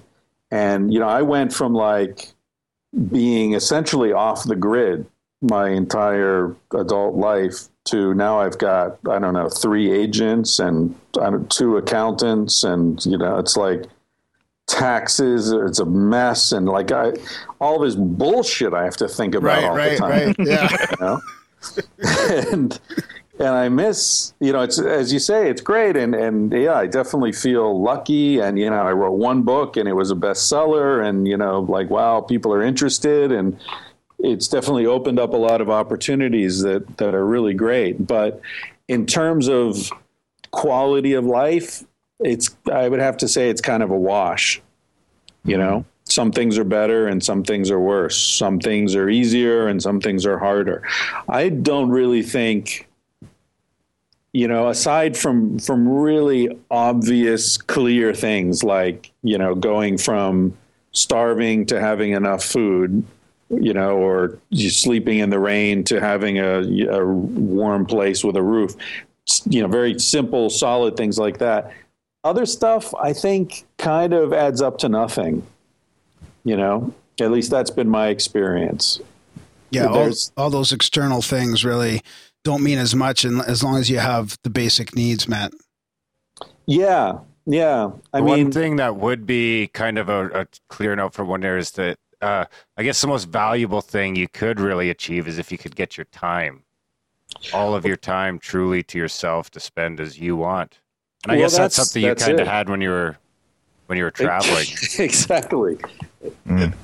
Exactly. I had that. So, and I've got less free time now. So it's kind of fucked up in some ways, but, I think the other thing that's really important is doing work that is meaningful for you. So, mm-hmm. I feel like the thing that I've got now that I didn't have then that's really important to me is that I'm doing something that I give a shit about. 5 years ago, I was teaching English to doctors and helping them publish their research and stuff like that. And that was fun because I really liked the people I was working with, and I had the freedom to choose who I wanted to work with. But I didn't really give a shit, I don't give a shit about grammar, present continuous versus past perfect, who the fuck cares, I don't. But, and so the meaning of being able to do something meaningful, especially in the latter part of your life, I think is great. Mm-hmm. When I was younger, I got meaning from travel. I felt really fulfilled by that. And, and then I started, I guess, when I was working on the book and my PhD and thinking about things, I was sort of feeling I had a lot of fun traveling, but I'm tired of doing that. It's not as fulfilling anymore. And I've got to find something, meaningful that I can do for the rest of my life. So I feel really lucky that the book worked out and people are paying me to write another one. And if that's successful, then, I guess I'll be set to write as long as I want. Cool. Was that a bit of a shock, the success of your book, or did you have real high hopes for it? A little of both. It's I felt when I was writing my dissertation and I was challenging this Darwinian vision of human sexual evolution in my dissertation, I got deep enough into it that I felt if I'm right about this, that could be a really interesting book, because mm-hmm. it would be a radical enough argument that it would attract attention. If I could just get a little brush fire going, it would spread, you know? Right. Yeah. But I knew that getting the attention of agents and editors and publishers and, getting that whole world is such a difficult thing to get into, that I really never had high hopes that anything would come of it. Hmm. And the key to the whole thing happening was really meeting Casilda, and I met her when I was in graduate school, and I was actually Stanley introduced me to Casilda. That's, another thing I have to thank Stanley for. Mm. But, we got together. She's a psychiatrist. She was running a mental hospital and, making plenty of money, and she had a private practice and all that. And she's the one who said, look, write that book because it's going to be important. People are going to read it. It's going to change our lives. It's going to change everyone. It's going to be, and I'm like, okay, this woman loves me. So, her and my mom both think it's a great idea. But she really pushed and, it not only pushed and encouraged me, but she also paid the bills while I was writing the book. So there's a lot of important material support there. And she felt like, and she always said, this is going to hit. You'll see. This is really going to be big. And, well, she was right. So, yeah, it's weird. I mean, I always said, oh, come on, it's 1,000,000 to 1. Anyone will even publish it. But I did feel like if it got out there and somebody saw it, and in this case, it was Dan Savage. Once he got the ball rolling, then I knew I felt like it was something that could really connect and touch a nerve. So, yeah, I mean, and again, I think in a way, this gets back to the first question you asked about hallucinogens. I think hallucinogens, and at least for me, gave me a perspective where I could sort of step back from society and see what's going on a macro level, in ways, hallucinogens and travel and all these other things that distance you a little bit and give you that distant perspective where you can see larger movements that are happening, structural kind of changes. And I think for someone who's trying to write a book, that's an important thing to have. Yeah, and that Sex at Dawn was definitely more about sex, too. It surprised me a little bit about it totally gave me a different perspective on some of our ancient cultures and kind of more respect for the contentness they might have had, or it's very good. Well, thank you. Glad you enjoyed it. Yeah, can't wait till the next one. That's for sure. Yeah. Speaking of, it's crazy. Every once in a while, I get an email from somebody I don't even know. Somebody just saying, "Hey, man, I love the podcast, but write that fucking book." Yeah. Yeah, I think by now you should change the title to Chinese Democracy, like Axl Rose, who spent 25 years to release the record Chinese Democracy after the end of Guns N' Roses, and it became something of a legend in the music world. Yeah, maybe. I don't know, man. I had a meeting with my editor a few months ago, and I started to give him excuses for why it was so late. And he just held up his hands and he said, look, Chris, some writers need me to pretend I really care about this, but I don't. I don't care about your podcasting. No. He's like, he said, some writers can't get anything done unless I pressure them. Right. Yeah. Right. But he was my editor for Sex at Dawn, so we've worked together, in the past. And he said, I know you don't need that. I know you want to write it. You need to write it. You'll write it. Just don't worry about it. Don't worry about deadlines. You'll get to it. So, yeah, that's... we'll wait. It'll be worth the wait. Yeah. Well, definitely. I mean, I'm a big, after traveling and the whole way I've lived so far that you guys are familiar with, I'm a big believer in... things happening the way they should happen.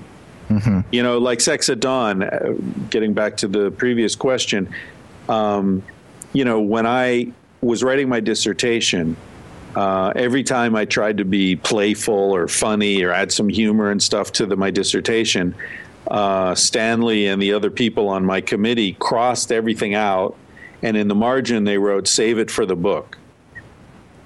You know, like, don't be cute with us, just the facts, right? Save the funny stuff for your book. Exactly. And at first I was kind of pissed off, you know, and then I thought, well, okay, maybe they're actually being encouraging, you know?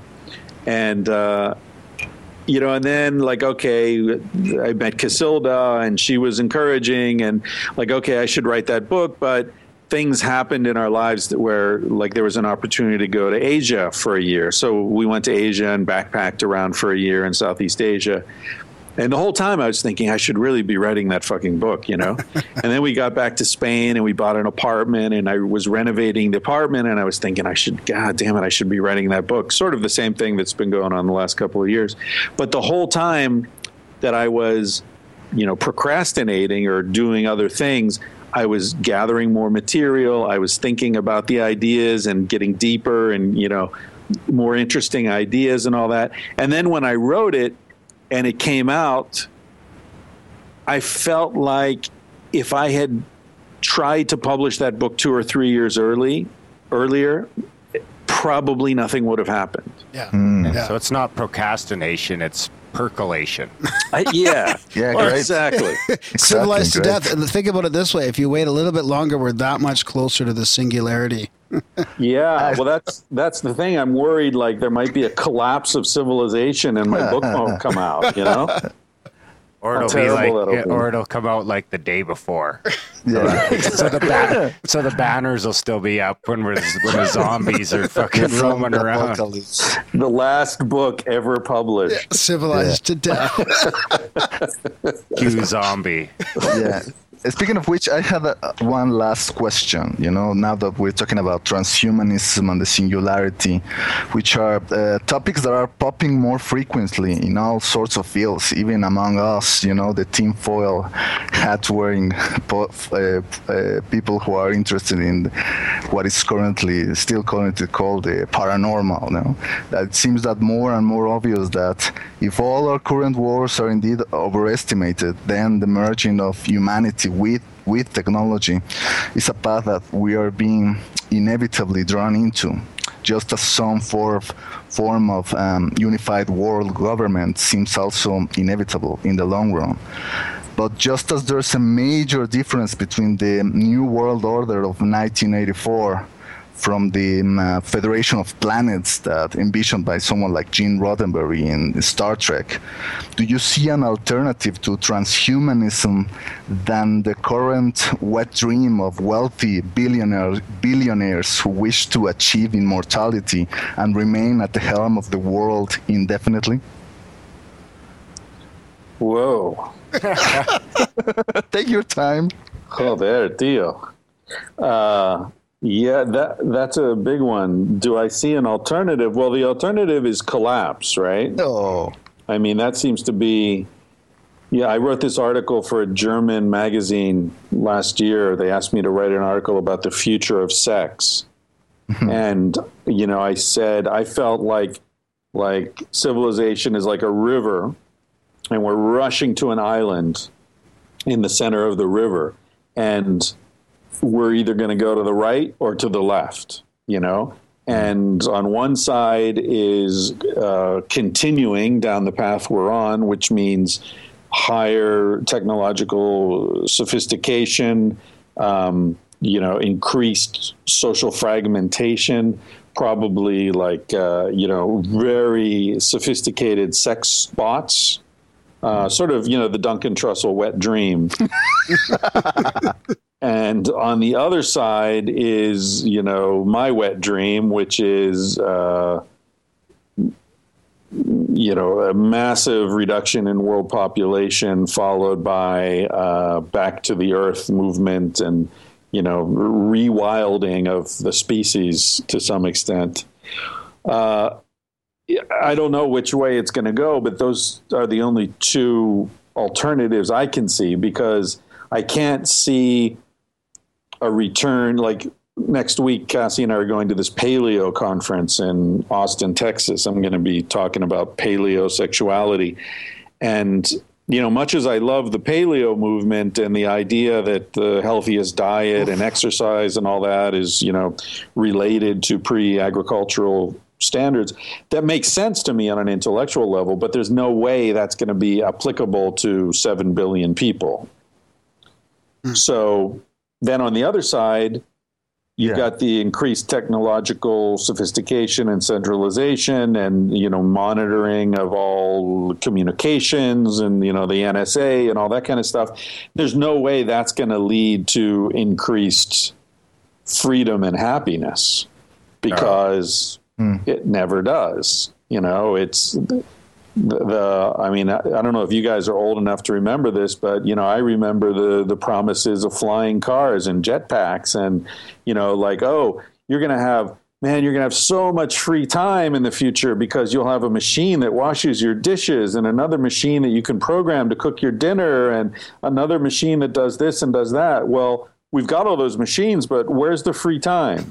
We still have to pay for the fucking machines. Yeah, Dennis McKenna said it well when he came to the show. He was like, you know, they made these computers and these all these machines and told us, you know, it was going to be, we were going to save so much time. And what a fucking sham that turned out to be. Exactly. It's, you know, it's just the carrot hanging in front of the donkey, you know, it just keeps us running on this wheel. And yeah, it's all bullshit. It never pans out. And at some point, you know, and maybe this is the point we're at, getting back to the earlier conversation where people are looking around and they're saying, man, I've been chasing this fucking carrot, you know, for a long time and I'm not getting anywhere. So, you know, for further in debt. Meanwhile, I've been dragging a banana behind me. Dragging a banana? Where did that come from? Hell yeah. Well, I don't know. Like the banana, well, like the a path, monkey, or like... so you could turn around and go back and eat the banana instead of chasing the carrot. I gotcha. I thought that was some perverse sexual. Yeah. Well, you do talk about sex a lot. Yeah. I'm sorry. That's funny. I mean, I know. Go ahead, Red. Yeah, I mean, the reason that I brought this up is because I have listened to Joe and Duncan talk about transhumanism and all these great things that are in store for us. But I also see that most of the proponents of transhumanism are, you know, the people that they have the guys who have a six-figure, you know, account in the bank, you know, the guys who support transhumanism because they want to live forever, because they are scared of death. So, but on the other hand, there were people like Terence McKenna who were also speaking about these ideas, but I think that he was proposing something different, maybe something that is not transhumanism, but maybe something that we may call trans-individualism, some technological achievement that might help us transcend not only, you know, our biological limitations, but also the limitations of egoistic personality, as it were. Yeah, well, the conference I was at with Stanley, where I met Casilda, was Transpersonal Psychology Conference. Mm. And transpersonal psychology is very much about what you're talking about, where it's, you know, you don't just look at an individual, you look at them. You look at them within systems, within families, within societies. You look at the spiritual reality of their lives, and, you know, you try to look at, you know, sort of like those. I'm sure you guys are familiar with Alex Gray. You know, his paintings, right? That's the artist, yeah. Yeah, beautiful stuff. And so you know, there's the painting of someone, but it's not just that person. You see what's going on inside them. You see the energy fields around them, and you know, intersecting with the other people. So, in that sense, I think, you know, what you're talking about, or what Terence McKenna was talking about, is interesting. What I don't resonate with is this whole, you know, this whole singularity thing that we're going to escape death by becoming one with technology. Yeah. If we're going to be dicks anyway, what's the point? Yeah, and it just, it feels like all this running away from death is, it's running in the wrong direction. You know, it's distracting us from the source of some true wisdom. And I don't know if you guys have ever read Elizabeth Kubler-Ross's classic book called On Death and Dying, but she published it in the 60s, and it was one of the first books that openly talked about death, and it was a huge bestseller, you know, big, big book. And she talked about the 5 stages of grief, mm-hmm. Which are denial, anger, bargaining, depression, and acceptance. And I feel like we as a society are sort of going through those different stages, you know, and denial is a shitty way to approach death, you know, and the quicker we can get to acceptance, true acceptance, not resignation, right? Mm-hmm. But acceptance that that's part of the package. And, you know, every party ends, every beautiful piece of music comes to a conclusion. Everything that you love has to end. Otherwise it doesn't exist. There's no getting away from that. No technology is going to solve that conundrum because, you know, that's like, you know, it's like using a flashlight to look for darkness. It just isn't ever going to work. Exactly. Yeah. So you think we're in denial before we're still not in the bargaining phase yet? Well, maybe the transhumanist is the bargaining phase. Oh. Yeah. Yeah, I mean, I think I've been thinking about it in different ways. You know, you could think of it at a macro level, you know, like maybe the... you know, the ancient Greeks, you know, or different the medieval period, and you can locate different things in different areas. But yeah, it seems to me the American system is sort of stuck in this bargaining, somewhere between bargaining and anger, depending, you know, where you are. That the idea that, you know, greater technology, if we just spend enough money and declare war on cancer, you know, we're going to solve it. We're going to fix everything. And like, you know, it's, you know, we're spending, I read recently, something like 30% of the American medical expenditures are spent in the last month or two of life. Wow. That's a huge amount of money. And they're doing fucking hip replacements on 95-year-old people. Yeah. Like, are you fucking kidding me? You know? Crazy. So, anyway. Yeah, I mean, it's interesting that Richard Nixon, who was the one who launched the current war on drugs, was also the one who launched the current strategy against cancer, you know? And we can see that both projects have failed. How ironic is that? Yeah, well, that he might have he declared a war on the one thing that, you know, is making headway in the battling the other.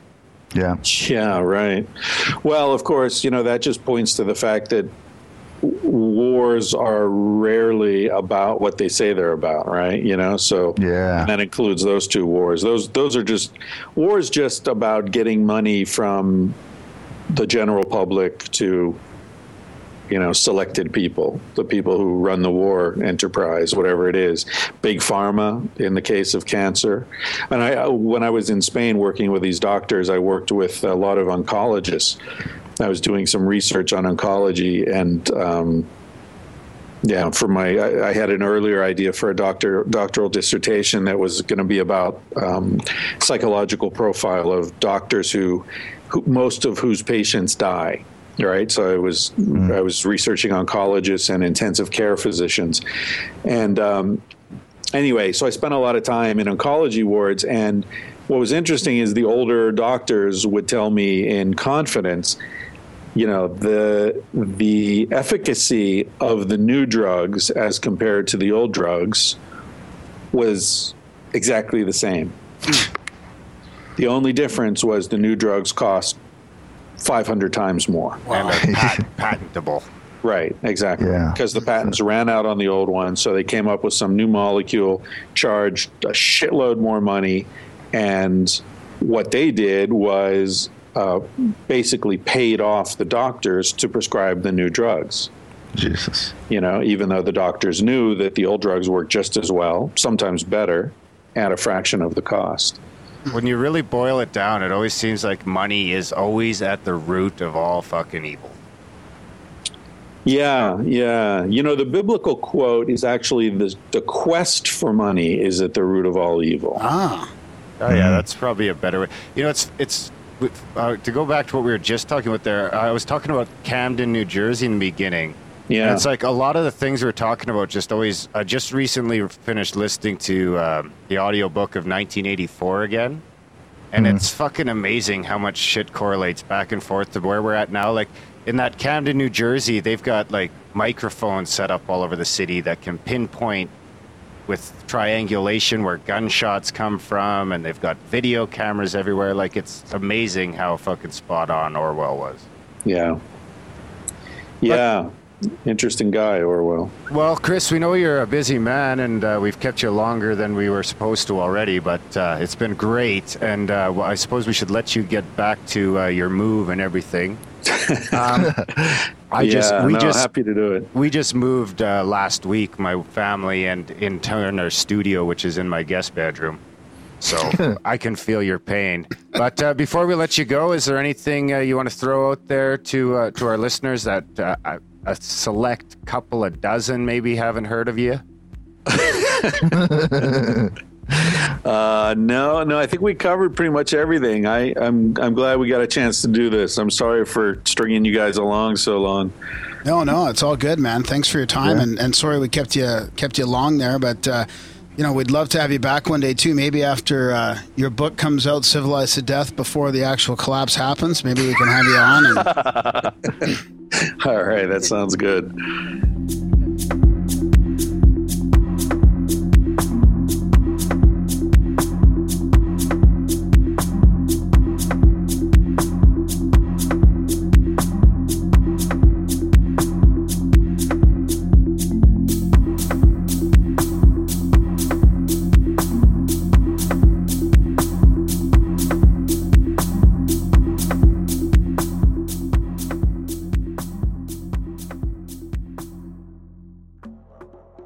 And that was our chat with Dr. Christopher Ryan, or should I say Christopher Ryan, PhD? Yeah, whatever. I don't think he minds. That was our chat with Chris Ryan. It was great. Fuck, no complaints there, especially considering we were originally only supposed to go a half an hour, and we managed to entice him to stick around for well over an hour or so. Yeah, I mean, one day I'd like to talk to him more about the Sex at Dawn stuff, but I know he's probably quite sick of it by now, talking about that. But it really is a fascinating book. Like, there's all kinds of other shit in there I'd love to chat with him about. Yeah, great stuff. And, of course, we'll link to his podcast, Tangentially Speaking, and all that stuff in the show notes. Definitely check it out. And big thanks to Chris for coming on, for finding the time in the middle of moving house. He found the time to jump on with us for over an hour out of his schedule, so a big thanks to him and all our guests that take the time out to chat with us assholes. Yeah, thanks. Yeah, we really, really appreciate it.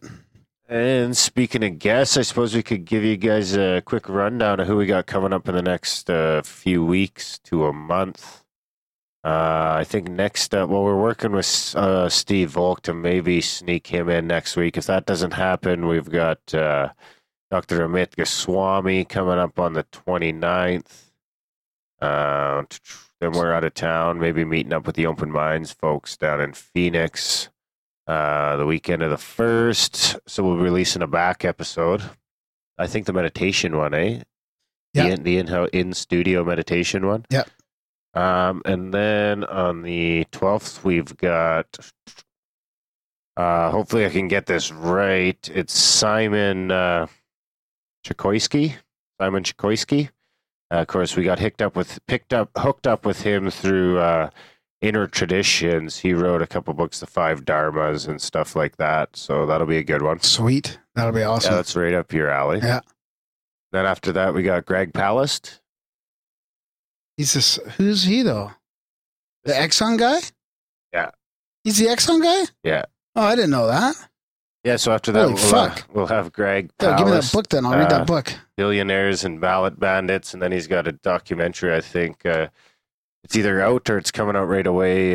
Vultures and Vote Rustlers. So he's like one of those like guerrilla reporters. It's pretty cool. Yeah, he's a truth hound, doggedly independent, undaunted by power. His stories bite. The people over at Booth Media were nice enough to send us a press copy of his new doc. So we're having him on the 20th, and then after that, I think we've got a guy on cybersecurity. Yeah.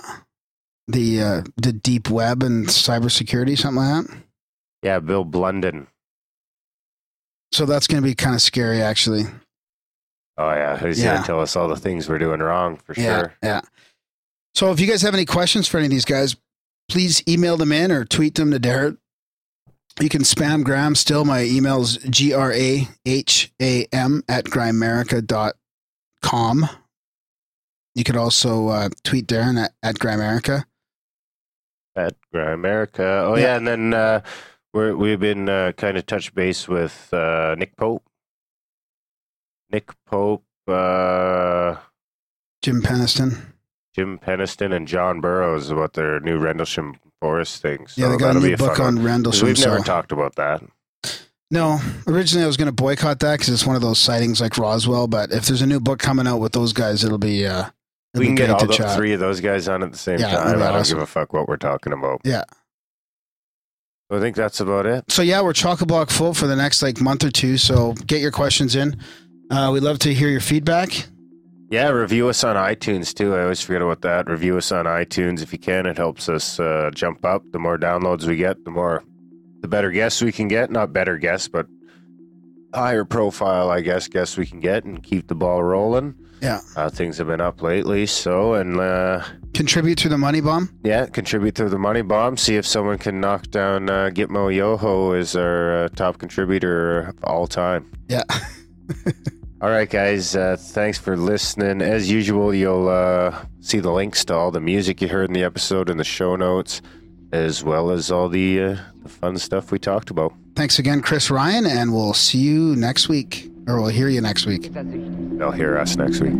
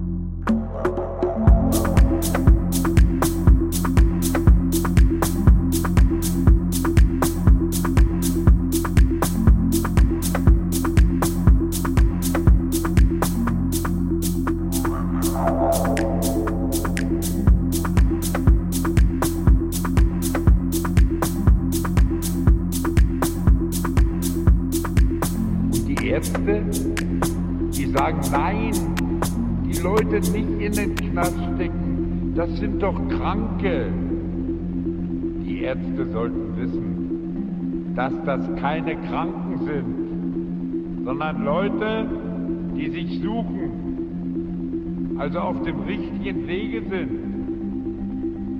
Wir leben in einem Staat, der Leute bestraft, die auf dem richtigen Wege sind.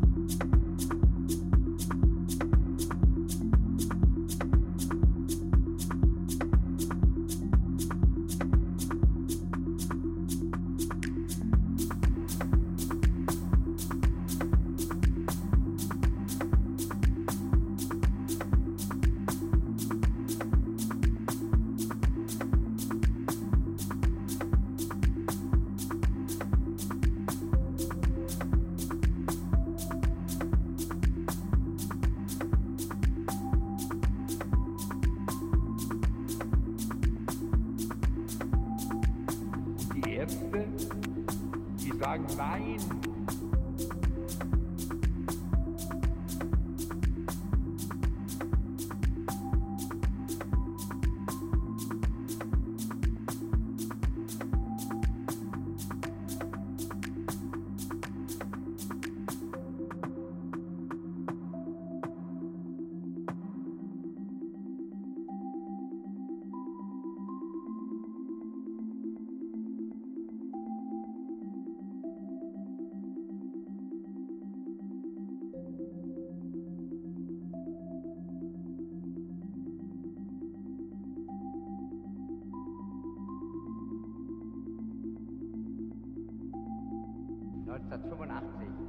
Neues Leben in Berlin.